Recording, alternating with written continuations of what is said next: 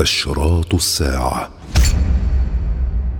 تدل الآيات القرآنية الكريمة والأحاديث الصحيحة على قرب الساعة ودنوها. فإن ظهور أكثر اشراط الساعة دليل على قربها وعلى أننا في آخر أيام الدنيا. قال الله تعالى اقترب للناس حسابهم. وهم في غفلة معرضون. وقال تعالى وما يدريك لعل الساعة تكون قريبا وقال إنهم يرونه بعيدا ونراه قريبا وقال اقتربت الساعة وانشق القمر ظهور مدعي النبوة. من العلامات التي ظهرت خروج الكذابين الذين يدعون النبوة وهم قريب من ثلاثين كذابا. وقد خرج بعضهم في الزمن النبوي وفي عهد الصحابة ولا يزالون يظهرون. وليس التحديد في الأحاديث مرادا به كل من ادعى النبوة مطلقا فإنهم كثير لا يحصون. وإنما المراد من قامت له شوكة وكثر أتباعه. واشتهر بين الناس. ففي الصحيحين عن أبي هريرة رضي الله عنه عن النبي صلى الله عليه وسلم قال لا تقوم الساعة حتى يبعث دجالون كذابون قريب من ثلاثين. كلهم يزعم أنه رسول الله.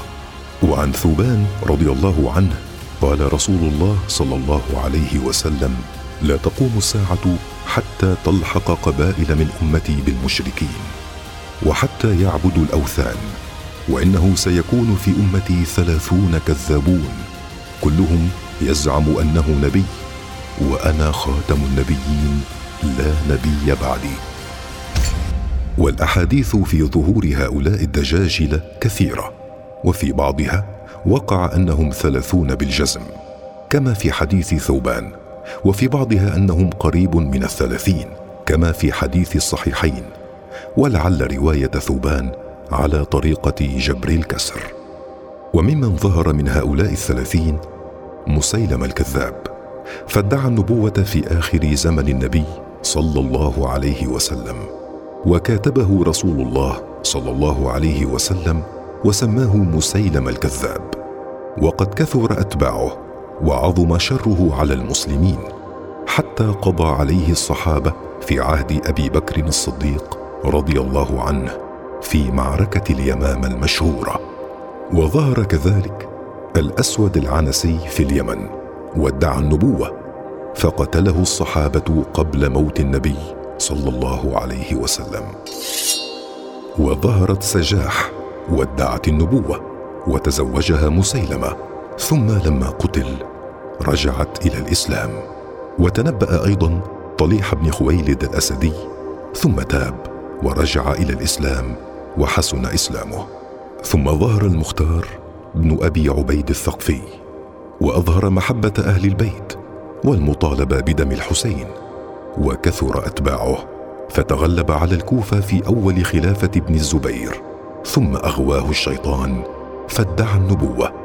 ونزول جبريل عليه والذي يقوي أنه من الدجالين ما رواه أبو داود بعد سياقه لحديث أبي هريرة الذي في الصحيحين في ذكر الكذابين عن إبراهيم النخعي أنه قال لعبيد السلماني أترى هذا منهم؟ يعني المختار قال فقال عبيدة أما إنه من الرؤوس؟ ومنهم الحارث الكذاب خرج في خلافة عبد الملك بن مروان فقتل وخرج في خلافة بني العباس جماعة وظهر في العصر الحديث ميرزا أحمد القادياني بالهند وادعى النبوة وأنه المسيح المنتظر وأن عيسى ليس بحي في السماء إلى غير ذلك من الادعاءات الباطلة. وصار له أتباع وأنصار وانبر له كثير من العلماء. فردوا عليه وبينوا أنه أحد الدجالين. ولا يزال خروج هؤلاء الكذابين واحدا بعد الآخر حتى يظهر آخرهم الأعور الدجال. فقد روى الإمام أحمد عن سمر بن جندب رضي الله عنه أن رسول الله صلى الله عليه وسلم قال في خطبته يوم كسفت الشمس على عهده وإنه والله لا تقوم الساعة حتى يخرج ثلاثون كذابا. آخرهم الأعور الكذاب. ومن هؤلاء الكذابين أربع نسوة. فقد روى الإمام أحمد عن حذيفة رضي الله عنه أن نبي الله صلى الله عليه وسلم قال في أمتي كذابون ودجالون سبع وعشرون. منهم أربع نسوة. وإني خاتم النبيين. لا نبي بعدي. انتشار الأمن. عن أبي هريرة رضي الله عنه قال قال رسول الله صلى الله عليه وسلم لا تقوم الساعة حتى يسير الراكب بين العراق ومكة. لا يخاف إلا ضلال الطريق. وهذا قد وقع في زمن الصحابة رضي الله عنهم. وذلك حينما عم الإسلام والعدل البلاد التي فتحها المسلمون. ويؤيده ما تقدم في حديث عدي رضي الله عنه حين قال له النبي صلى الله عليه وسلم يا عدي هل رأيت الحيرة؟ قلت لم أرها وقد أنبئت عنها.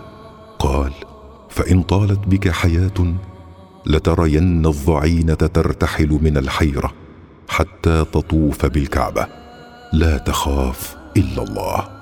وسيكون ذلك في زمن المهدي وعيسى عليه السلام حينما يعم العدل مكان الجور والظلم.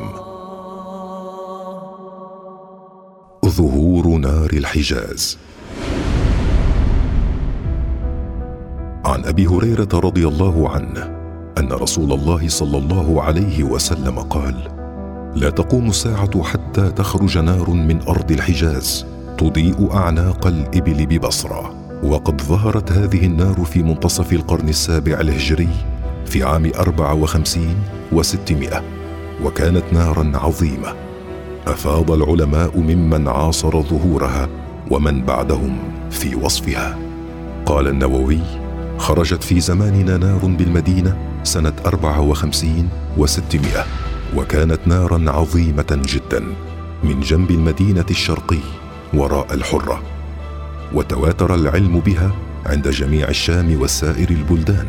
وأخبرني من حضرها من أهل المدينة. ونقل ابن كثير أن غير واحد من الأعراب ممن كان بحاضرة بصرة شاهدوا أعناق الإبل في ضوء هذه النار التي ظهرت من أرض الحجاز.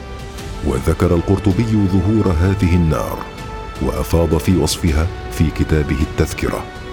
فذكر أنها رؤيت من مكة ومن جبال بصرة. وقال ابن حجر والذي ظهر لي أن النار المذكورة هي التي ظهرت بنواحي المدينة كما فهمه القرطبي وغيره. وهذه النار ليست هي النار التي تخرج في آخر الزمان. تحشر الناس إلى محشرهم كما سيأتي في الكلام عليها في الأشراط الكبرى.